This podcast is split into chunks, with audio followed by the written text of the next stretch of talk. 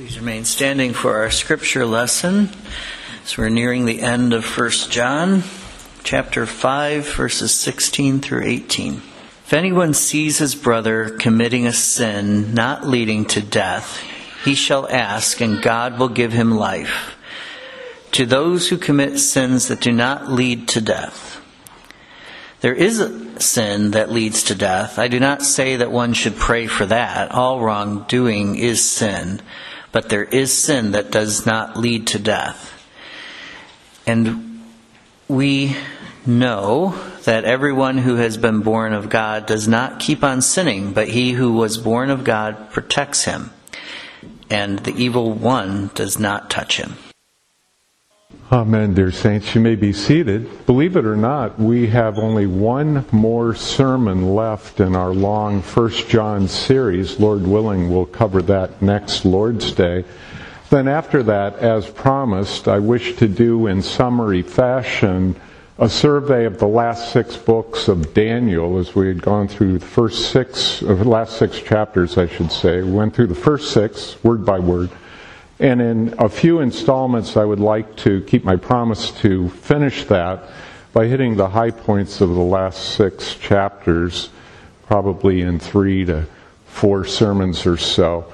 And then after that, perhaps entering, this isn't for sure yet, perhaps entering a series in Second Corinthians, which if it took some 70 or so installments would run us right up to the end of next year, 2024. So uh, stay tuned. We'll have more information about that for you. But just wanted to give you a little bit of preview as where we're going.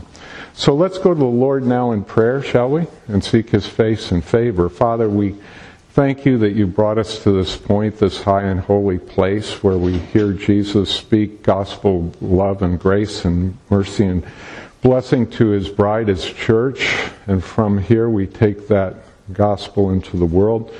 Grant us grace as we handle this interesting text of Holy Scripture, somewhat uh, singular in some ways, but we commit our way to you. Pray that you'll fill us with your Holy Spirit and wisdom and grace. In Jesus' name, amen. So, the text that Elder Craig just read a few moments ago is quite interesting somewhat unique and an oft discussed passage, really. What does the Apostle John, under the direct inspiration of the Holy Spirit, mean by this language, sins that do not lead to death, and thus sin that leads to death? Now, one thing we need to state right off the bat is that ultimately, all sin, big or small, heinous or venial, if you will, is leading to ultimate spiritual eternal death if it is not covered by the blood righteousness of Jesus Christ. We are conceived in sin.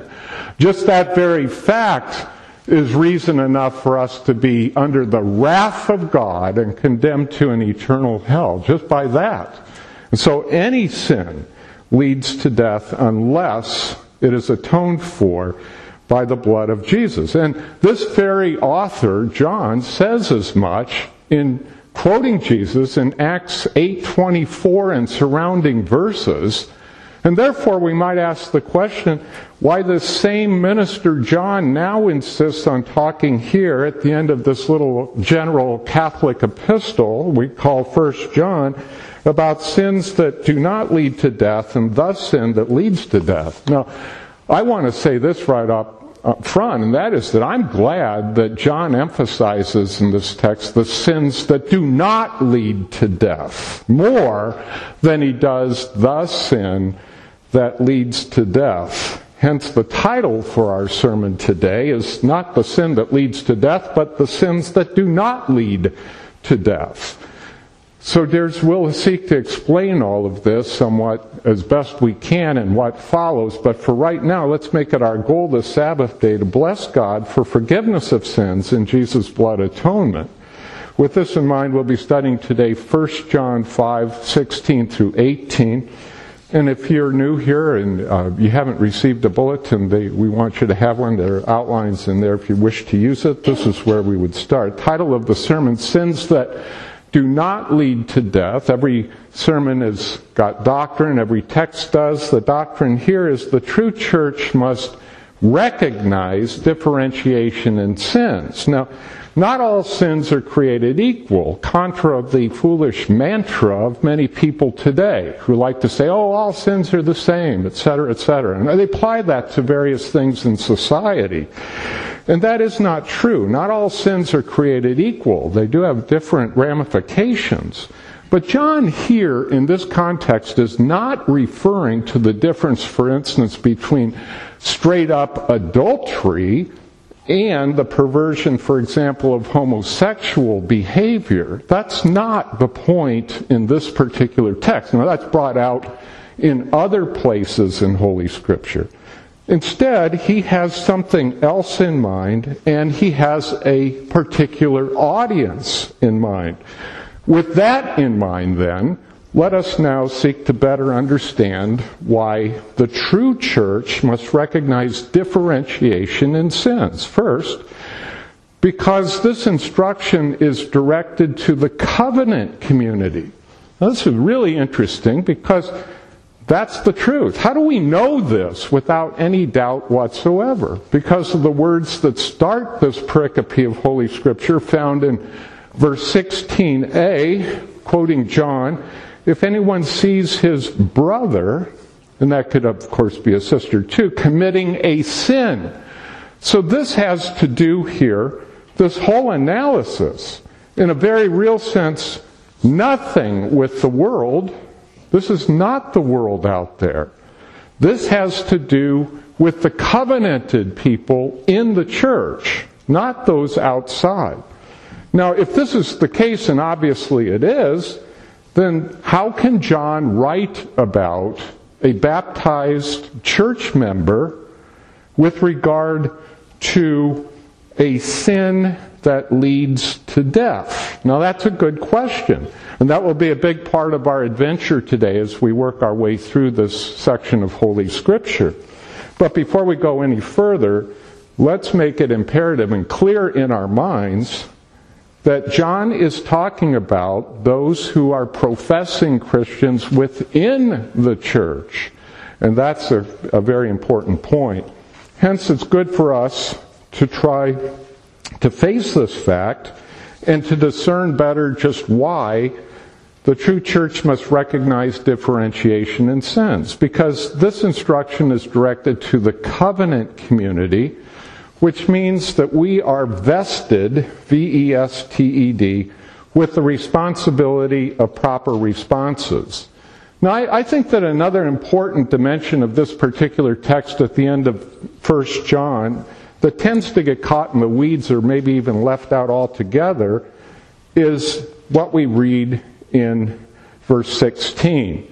That verse actually focuses mostly on how faithful Christian, humble church members loving each other are to respond to sins that we behold in each other. How do we do that? And that response is to be appropriate and suited to the occasion, seasoned with lots of grace, mercy, kindness, love, tenderness, compassion, all those graces of the Holy Spirit and the fullness thereof. Almost all sins, the vast majority of sins, sins that do not lead to death, may be responded by us in prayer, even as we behold those in other people. It's an interesting teaching here, responding in prayer. This week I'm supposed to meet with some brothers about something that Bryan Chapell had recommended to me to consider, and that is thinking about a new way of looking at the BCO where sometimes discipline issues don't have to go to courts. And it's just providential that we're looking at this text. Christians see each other sin, and lots of times the answer is to pray. To pray for those that we see sinning. And in so doing, we are hearing in this text that God gives life, life to those that are sinning. This is part of the life of the Christian church. It's a, a life of love, a life of grace. There is, however, one sin, obviously, from our text today that doesn't come under this aegis and about which even prayer should not be offered, according to verse 16c, which makes uh, an interesting discussion. You might be saying, Pastor, just what is that sin? Tell me, tell me. Well, hold on. We'll try to figure it out together today, Lord willing. So, the doctrine. The true church must recognize differentiation in sins. And now from the text, let us grasp how the faithful church is to handle sin from verses 16 through 18 of 1 John chapter 5. First of all, let us notice that we have to handle sin. All right? And secondly, let us recognize that we do handle sin one way or the other. The only question is do we do a good, proper, gentle, kind, compassionate Christian job of it, or do we not? And sometimes we're somewhere in between. So, with this formidable task before us, or at least seemingly formidable, let us strive to more fully comprehend how the faithful church is to handle sin. First, by lovingly interceding for each other as we are all sinners. Verse 16a and b, and that's our key phrase. If anyone sees his brother committing a sin not leading to death, he shall ask God, he shall ask, and God will give him life to those who commit sins that do not lead to death. Now, as I said earlier, this part of the equation of this passage does tend often to get muted out by other important loud discussions coming out of this section of scripture about what is this sin leading to death, etc. But we shouldn't miss this. We have an actual glorious, beautiful privilege as the church to minister to each other as we behold each other sin. Now, I grant that John paints a rather stark background here in verse 16a and b, and even with what follows, but I also think that he presents a wonderful honor for us, the regenerated saints of the forgiven church. We possess that. I believe that these words could be applied to something as simple as our beholding a fellow Christian parishioner even inadvertently saying or doing something that was just plain sinful, even though he or she who did it may not even be aware of it, may be prone to it, namely that particular sin.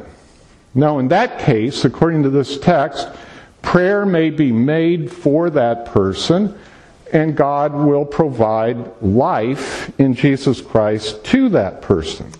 Now you might be saying, well, should more be done? Should there be more process? And the answer to that is maybe. It depends. It depends on a lot of things. It depends on circumstances, situations, wisdom, grace, humility, walking in the Spirit, sensing the way God would have us act according to His written word in love and grace and kindness.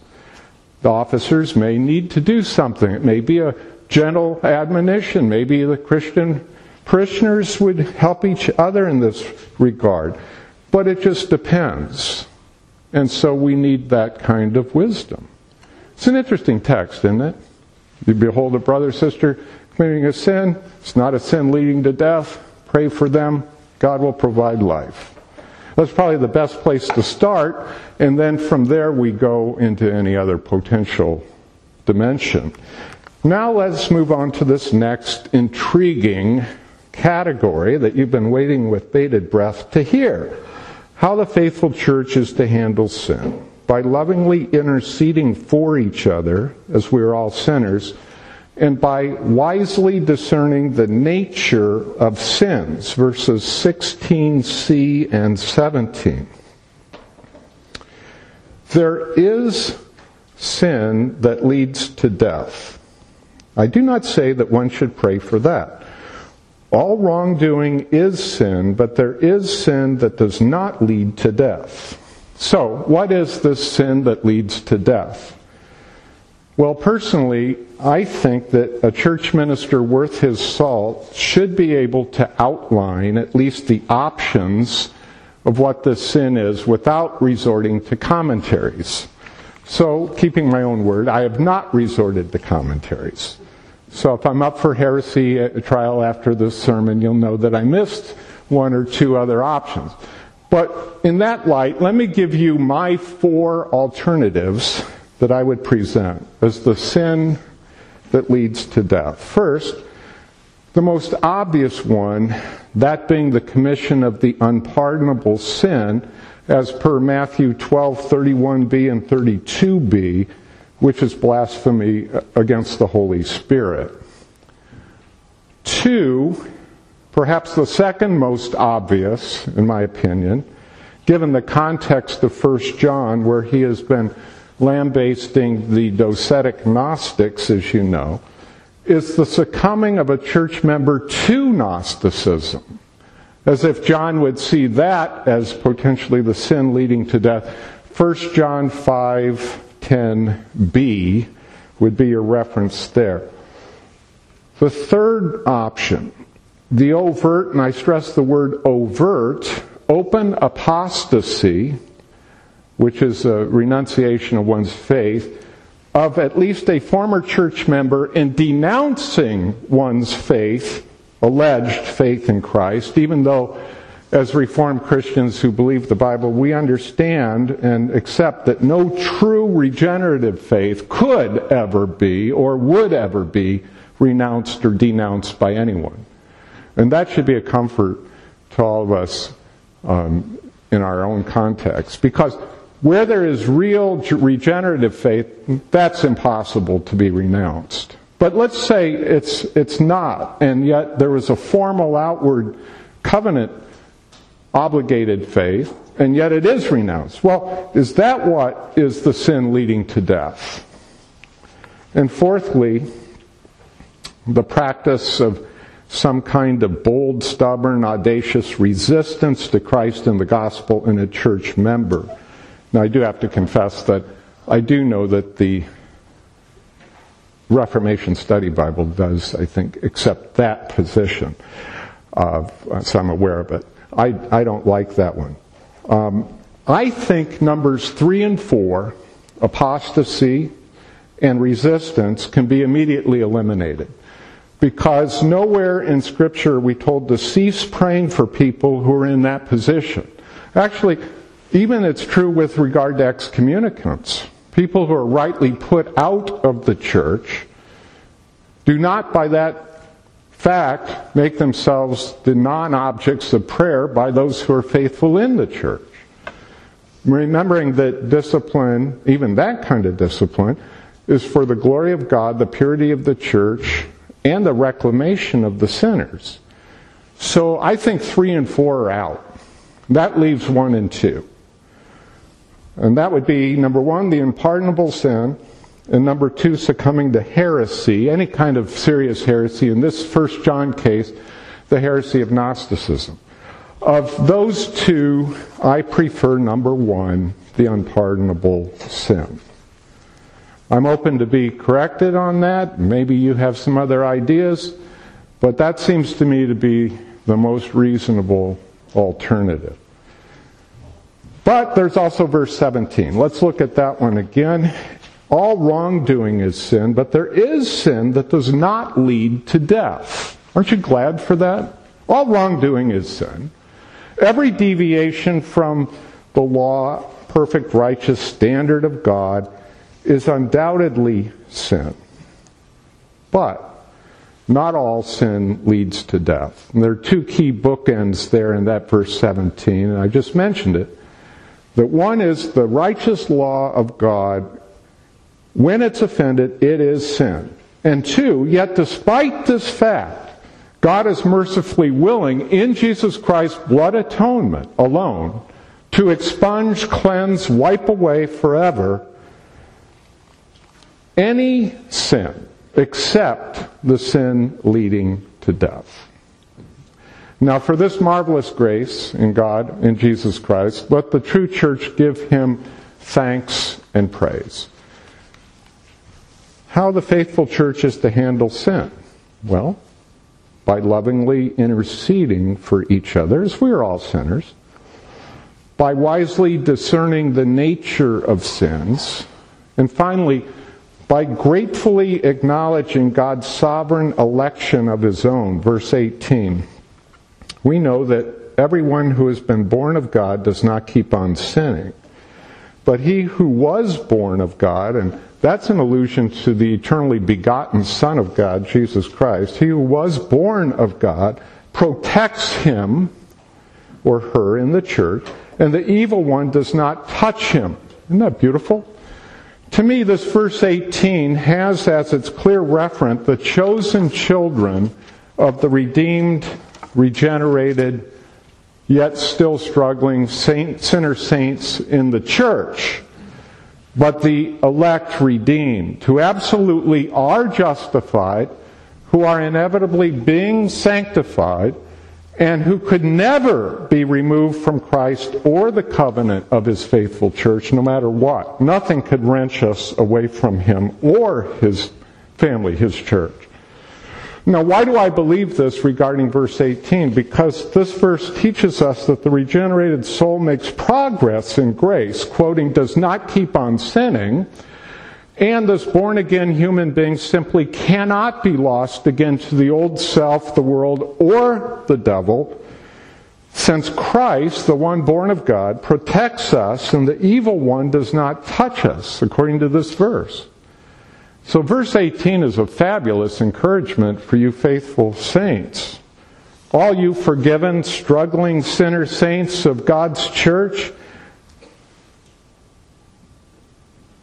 Does this mean, by the way, that we don't sin anymore? Is that is John making an absolute statement that doesn't keep on sinning? You got to be careful with John's language a little bit and balance it because back in chapter 1 at verses 8 to 10 he clearly informed us that we do sin. If we say we don't we make god a liar. So he's not contradicting himself. He's saying that we make progress in sin. Eh, well, in sanctification, I should say. Verse 18 is a fabulous encouragement for us as we struggle, because though we possess in ourselves nothing good, no righteousness, no justification, no goodness at all, nothing that would allure or attract God to us, we are in ourselves as fallen sinners conceived in Adam's guilt, not, not good at all. There is none. We are nothing but piles of depravity, and that's being kind to us. But in Jesus Christ, we have all goodness, all righteousness, all purity, all holiness, all justice, all righteousness of any sort in Jesus Christ alone not in ourselves. It is imputed to us as an alien righteousness, but it's ours. We clothe ourselves with Christ. We put him on. It is ours. We go from this putrid state of depravity to the glorious state of the children of God, the royal king and queens of heaven. And the only reason that we're alive today and that we will persevere in Jesus and His church to the end of our time here on earth is because of what this verse 18 tells us that Christ protects us. If He didn't, we'd be dead meat in a nanosecond. And that because Christ protects us, the evil one cannot touch us. Oh, he tempts us, he troubles us, of course, but he cannot claim us. All our hope is in Jesus alone. So we've done the doctrine, we've done some exegesis. Let's do some application this morning and revel in why we should praise God that some sins do not lead to death. If all sins led to death, and this special 1 John 5 sense of death being analogous to inevitable damnation, then there would be no hope for any of us. We would all be doomed to destruction.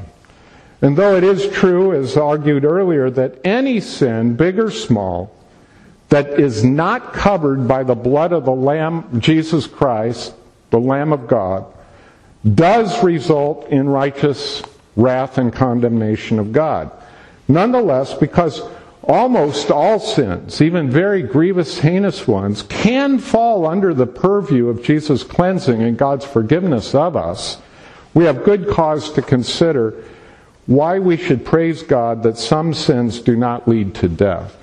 First, because the only reason this is the case, and there is a reason this is the case, but that reason ultimately has nothing to do with us, certainly, and it even doesn't have anything to do with the types, degrees of, and characteristics of various sins.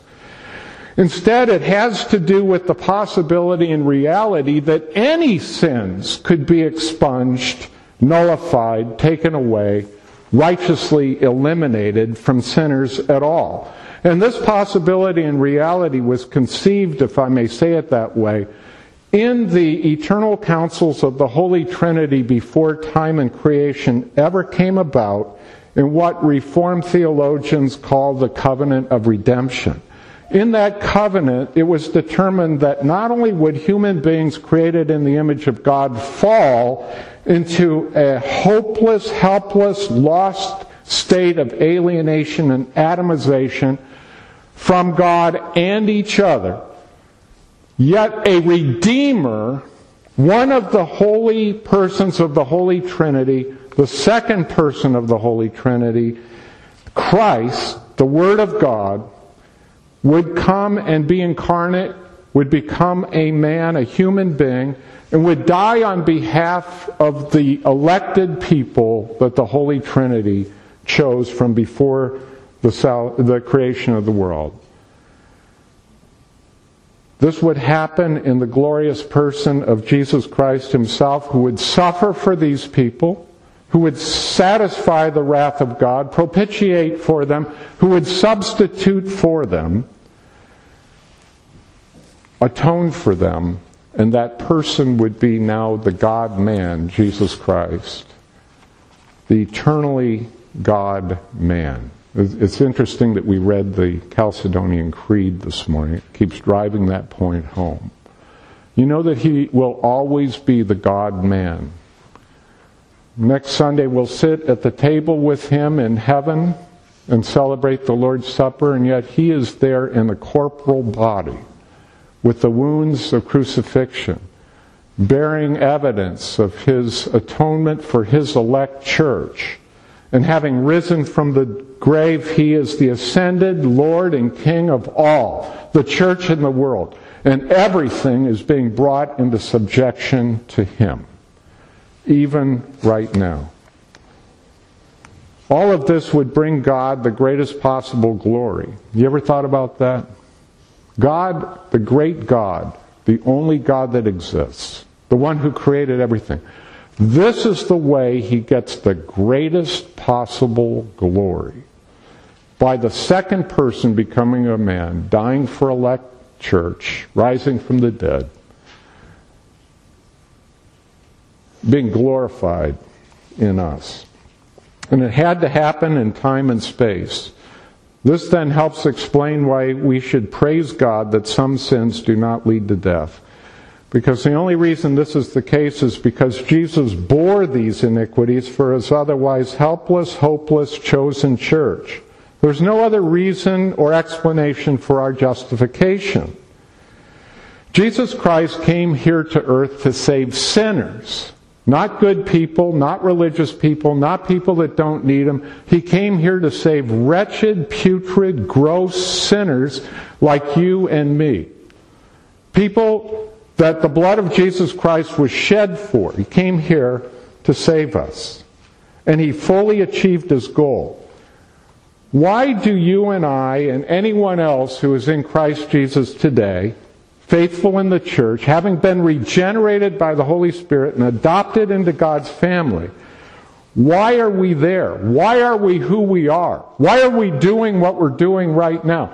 Why are we doing right now the highest, most glorious thing that can be done? Why? Is it because we're so great? No. There is no goodness in us.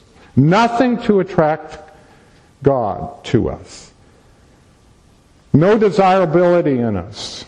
But only for God's good pleasure and for reasons that are known only to the persons of the Holy Trinity. Without Jesus Christ, dears, there is no hope. We are completely hopeless. And all the people you know who are outside of Jesus Christ are in hopeless situation, except they are not. There is a gospel. And that gospel is to be proclaimed to all people everywhere. And we're to pray for them. In Jesus Christ, the true church now not only has all hope, we also possess all things in Christ, as per 1 Corinthians 3 21 through 23. So, dears, on this Sabbath day in this worship service, let us renew our faith in our beloved Savior and freshly enjoy the sweet cleansing, the wonderful freedom of forgiveness, the heart set free by God through Jesus Christ, totally free, no condemnation upon us, because it was all borne by Jesus Himself. The blood sacrifice of Christ on our behalf. Beloved of God, true church, sins that do not lead to death, ironically, remarkably, sovereignly, incredibly, inevitably, lead every elect soul to Christ. Let us bless God that because of Jesus alone, there are sins that do not lead to death. Let's pray. Father, thank you for that fact. We know that we deserve that damnation in our very connection to Adam, rebellion against you, hating you, wanting nothing to do with you. And yet, this glorious gospel is accosted us in Jesus Christ and brought us into your church. We bless you for that. We thank you that you have made us your children, that you've forgiven us all our sins, washed them all away. Bless us as we apply these verses, as we love each other well, tenderly and compassionately, even as we hold the warts and foibles and flaws in each other, to lift each other up in prayer, and do so for your honor and glory. We do all this, Father, for your praise and thanks that you might be, build, be building up your holy church into the image of Christ, in whose name we pray. Amen.